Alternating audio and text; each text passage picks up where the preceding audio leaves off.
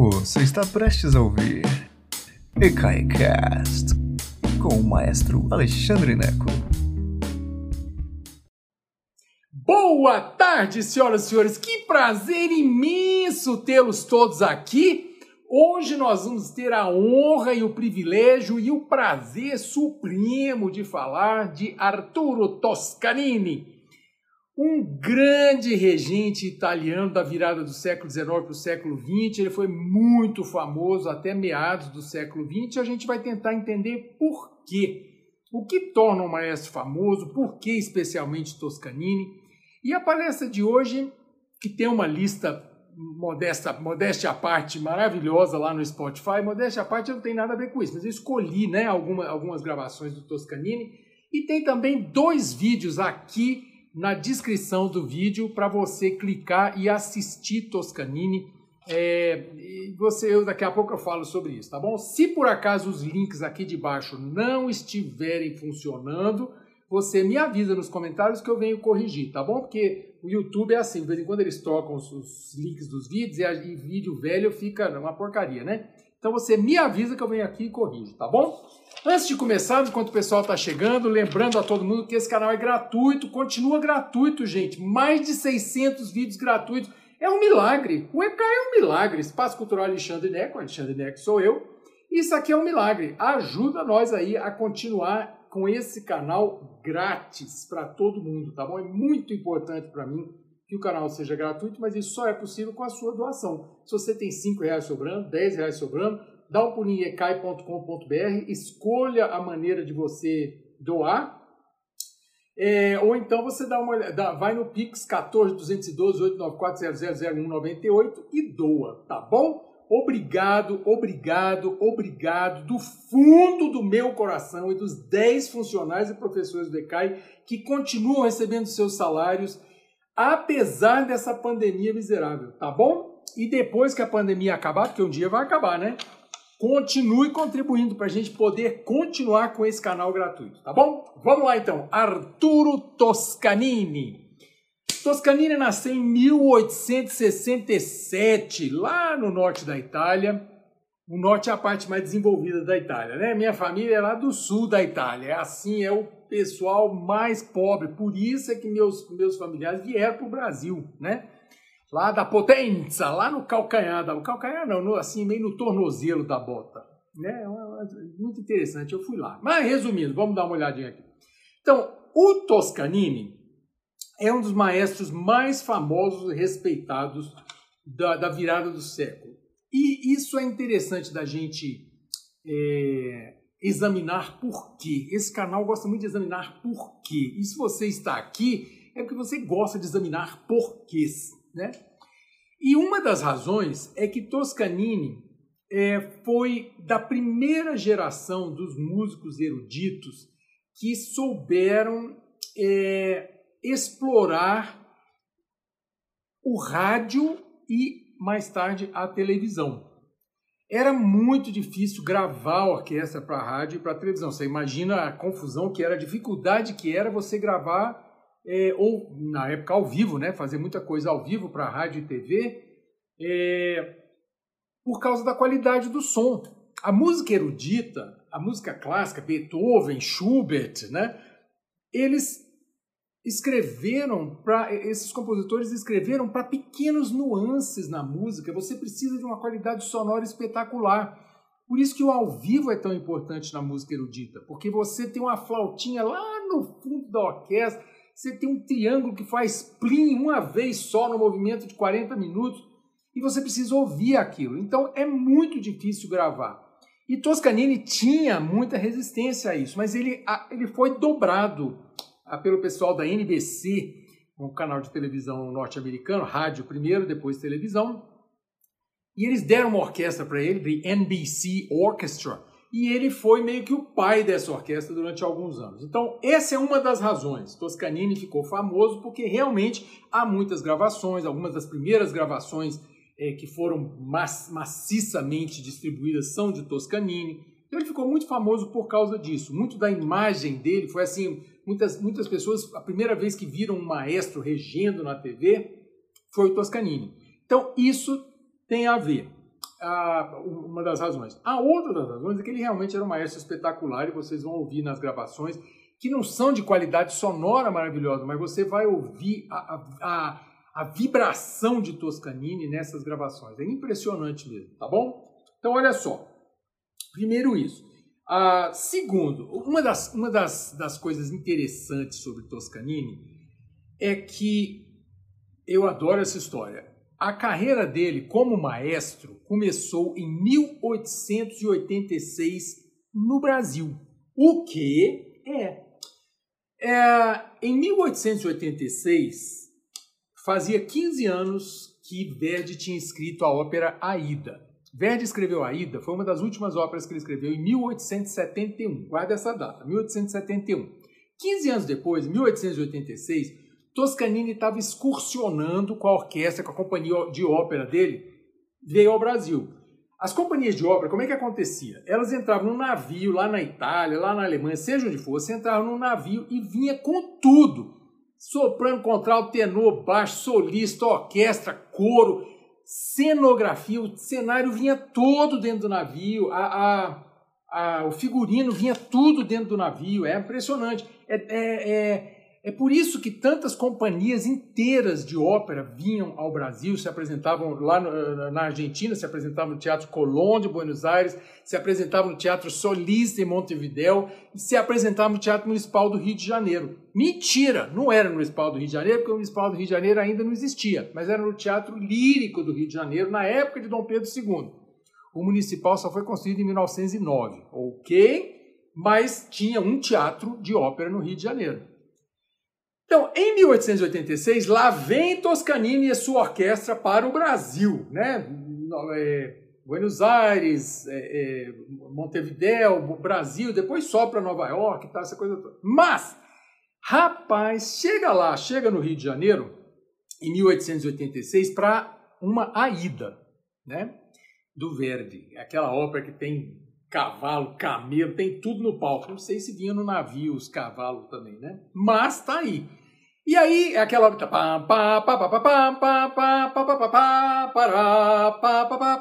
é uma confusão danada, uma ópera enorme, gigantesca e tal. Eis que os músicos entram de greve porque o maestro que eles tinham contratado, que vai ficar sem nome, o maestro que eles tinham contratado não satisfazia. O pessoal, os músicos não gostavam, achavam o cara ruim e tal, essa coisa toda. Aí um impasse se criou, a, a, ópera não saía de jeito nenhum e tal, essa coisa. Alguém sugeriu o maestro do coro, que era por acaso o Toscanini, que era também violoncelista da orquestra. Toscanini não se fez de rogado, subiu no pódio e regeu a ida. E foi a estreia dele como maestro. Então, esse, é, esse episódio foi romanceado por uh, Franco Zeffirelli, que fez um filme chamado Il Giovane Toscanini, o jovem Toscanini, e essa cena está imortalizada no filme. É claro que é uma cena romanceada. Eles colocam o, o, o Zeffirelli coloca Dom Pedro II lá no Teatro Lírico, Teresa Cristina do lado dele, a Aida, quem é Elizabeth Taylor pintada de preto e tal essa coisa toda.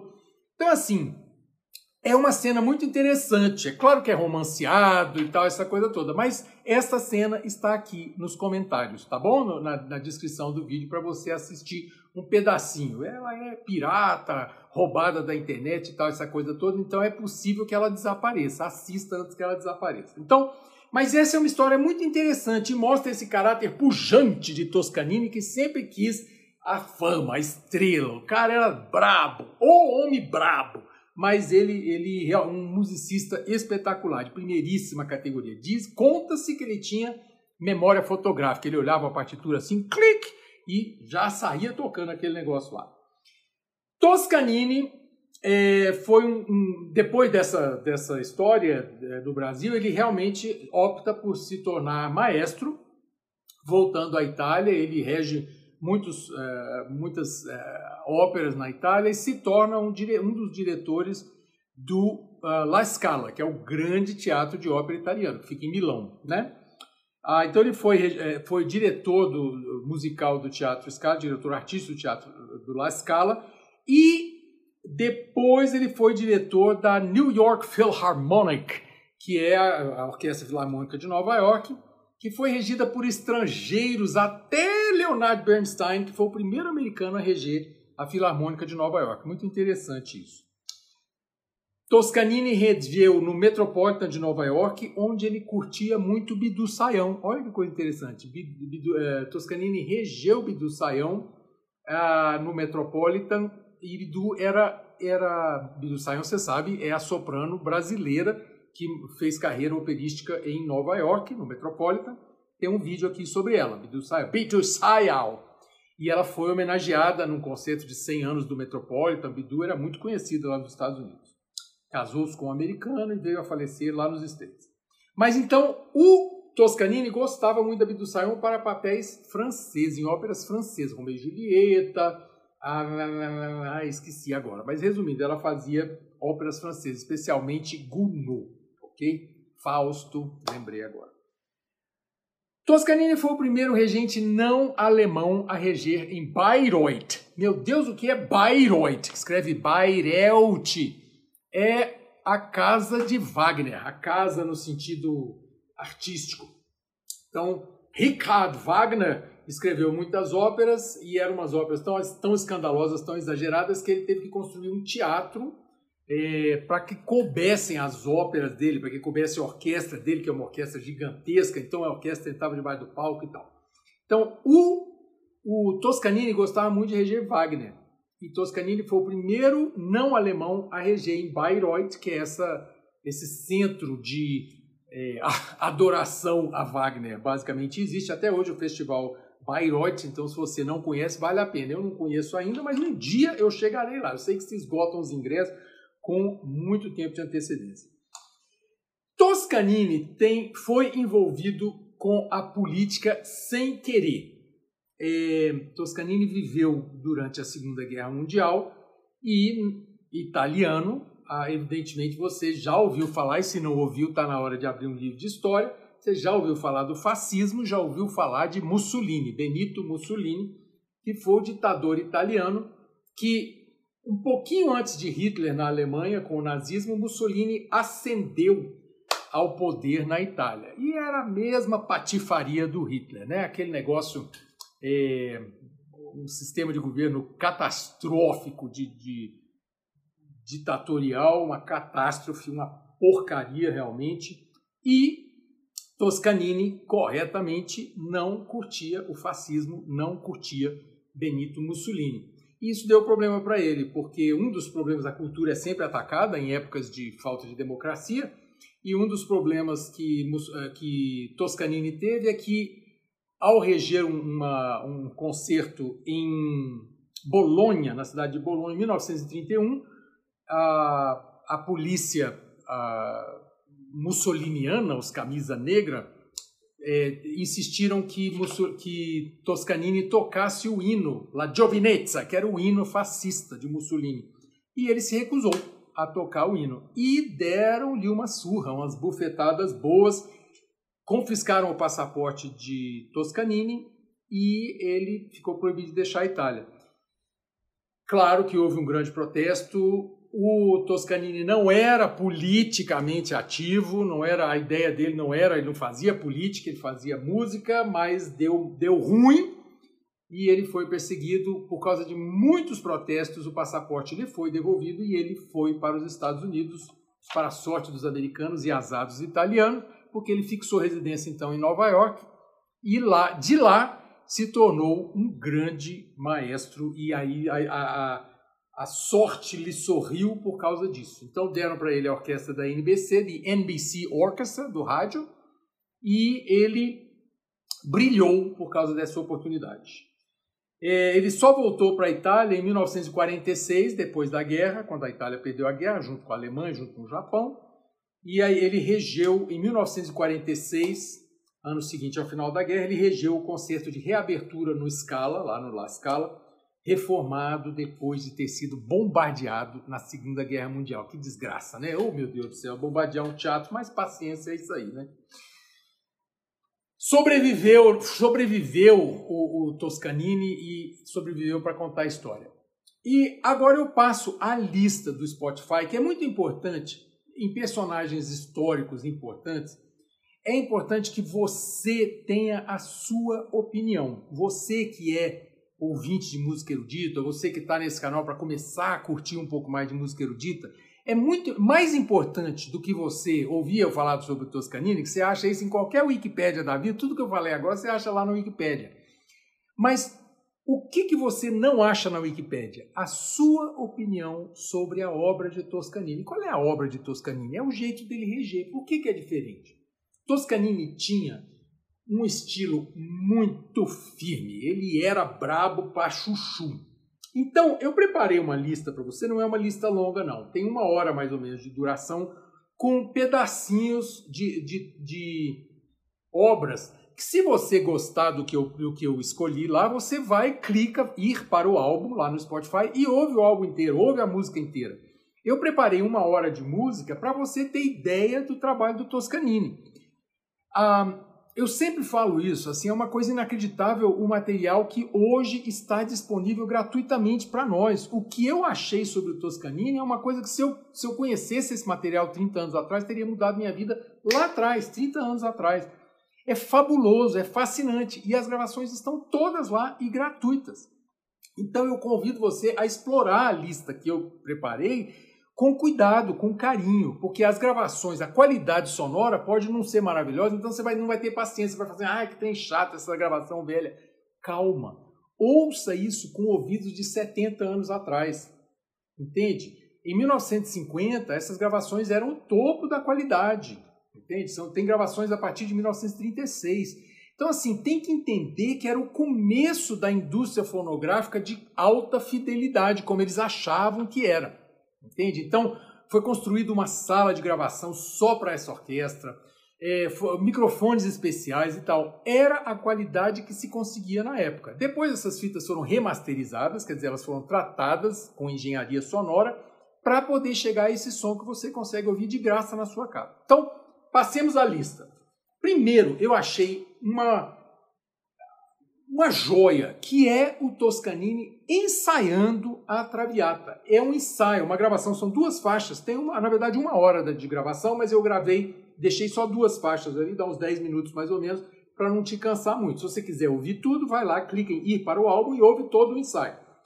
Você ouve claramente Toscanini falando em italiano com a orquestra de americanos. Olha que coisa interessante. E ele dá bronca. Ele, mas pazzo! Ah!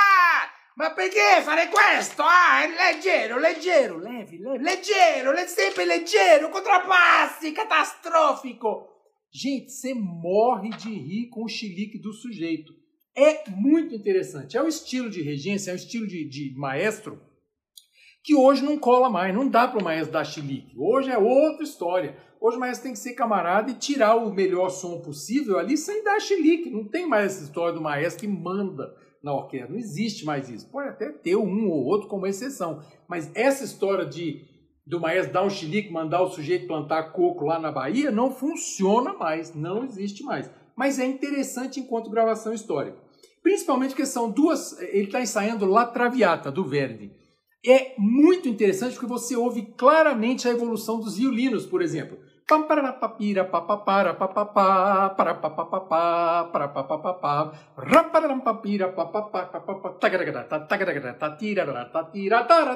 Ele quer rápido para chuchu e a orquestra não consegue. Ele dá um chilique, a orquestra não consegue, ele dá outro chilique, a orquestra consegue. É muito interessante ver a maneira dele ensaiar. E no finalzinho de cada faixa, são duas faixas. É, da, do terceiro ato da Traviata, em alguns lugares chama segundo ato, segunda cena, mas resumindo, é a festa na casa da Flora em que tem um coro. Então, se você trabalhou já comigo, já fez a traviata comigo com coro, você vai lembrar disso. É o coro dos, dos toureiros, do, do, do, segundo ato ou terceiro ato, dependendo de como você chama. A festa na casa da Flora. Muito interessante. Uma gravação fascinante. Fascinante de ouvir. Depois tem é, três gravações com a Filarmônica de Nova York, que ele gravou, ele, ele brigava, brigava, o homem bravo, brigava, brigava e conseguiu o Carnegie Hall. Carnegie Hall é a, o grande, até hoje, a grande sala de concertos de Nova York. Tem o Metropolitan e tem o Carnegie Hall. O Carnegie Hall é para é, concertos onde não tem cena. Então, a acústica espetacular, e ele quis gravar lá no Carnegie Hall, com a Filarmônica de Nova York.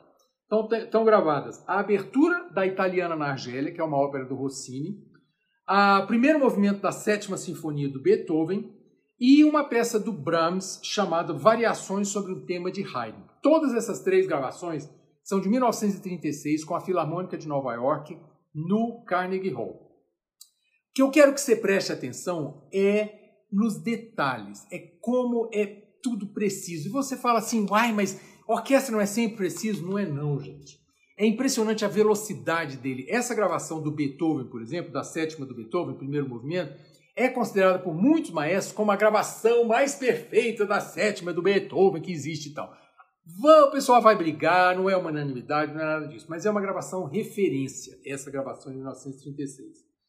Depois, provando que ele não era só uma coisa que que o Toscanini não valorizava só a música tradicional nem nada disso, tem duas gravações de música moderna, moderna para a época dele, claro. Primeiro tem La Mer, O Mar, de Claude Debussy, uma gravação de 1941 com a Philadelphia Orchestra, e essa gravação do Mar, eh, do Debussy, é impressionante, porque é, é música moderna para a época, né? Então, assim, é impressionismo, final do século XIX. Impressionante a, a, a qualidade da orquestra, a precisão e tal. E a, a, uma outra obra que ele gravou moderna era o Adágio para Cordas do Samuel Barber, que é uma peça maravilhosa, só para cordas, que foi escrita em 1938. Toscanini estreou essa peça em 1938 e essa gravação é de 42. Lindíssima. É, é, é, essa peça ficou muito famosa na trilha sonora do, daquele filme Platoon, de 1982. Ganhou o Oscar de melhor filme. Muito interessante e é uma gravação espetacular, com muita força dramática mesmo. Muita força dramática.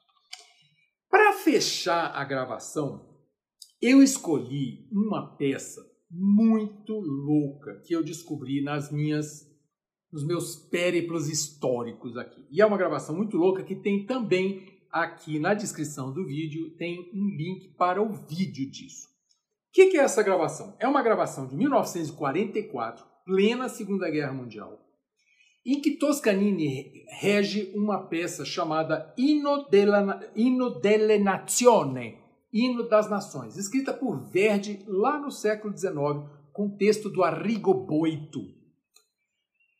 O Hino das Nações é uma peça de propaganda política, lá do século XIX. Ela junta o God Save the Queen, ou que na época era God Save the King, né, da, da Inglaterra,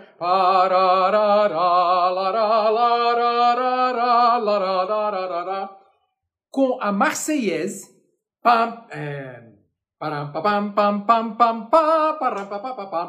e com a, o Canto degli Italiani, que é o hino da Itália até hoje, entende? Então, assim, junta o hino da Itália, o hino da Inglaterra, o hino da França, num, num hino das nações. É uma, uma peça que, que Verdi escreveu realmente para conclamar a União Europeia, Itália, França e Inglaterra.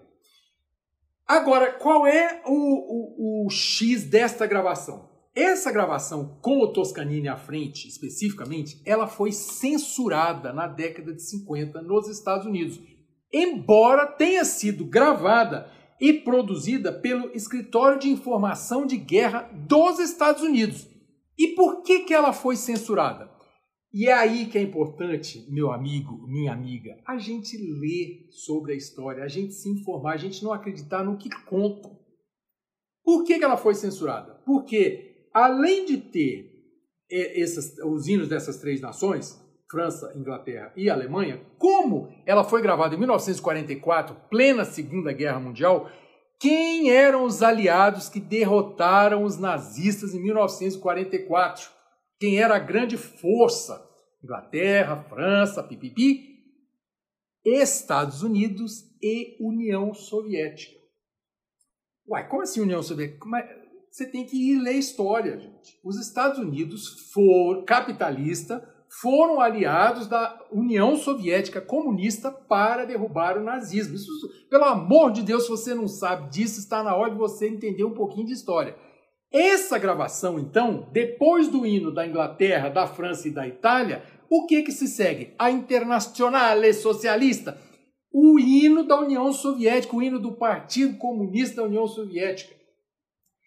Ali, na NBC e americana, e logo em seguida, um arranjo do próprio Toscanini para o hino nacional americano, o Star Spangled Banner. Isso é com a orquestra da NBC, com o coro da abadia de Westminster, lá de Londres, que foi trazido dos Estados Unidos essa gravação. É uma loucura. Essa gravação, que foi produzida pelo próprio Departamento de Guerra americano, foi censurada em 1950. Hoje ela volta a, a, a, a circular. Então tem a gravação tanto na lista do Spotify quanto um vídeo com Toscanini regendo um esforço de guerra norte-americano e soviético para derrubar o nazismo.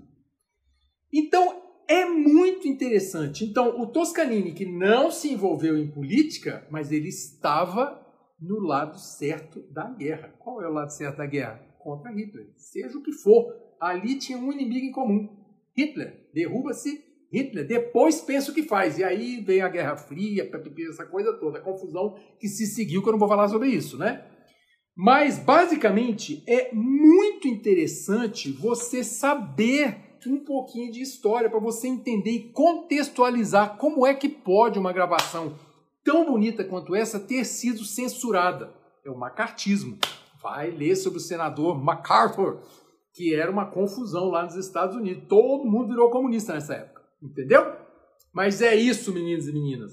Arturo Toscanini. E agora eu tenho uma questão para você. Como é que um maestro tão famoso, tão importante, cai no ostracismo completo. Porque assim você fala assim, não, eu conheço Toscanini. Você talvez conheça, você é um ouvinte, uma ouvinte maravilhosa desse canal maravilhoso, né? Onde nós estamos tentando é, passar a, a, sobre, a sobrevivência da música. Mas por que que, por que, que é uma, uma, uma base filosófica interessante? Veja bem, Toscanini hoje é esquecido seja por causa quali da qualidade das gravações, esquecido do grande público. Você vai dizer, não, eu conheço. Não, mas o grande público não tem a menor ideia de quem foi Toscanini.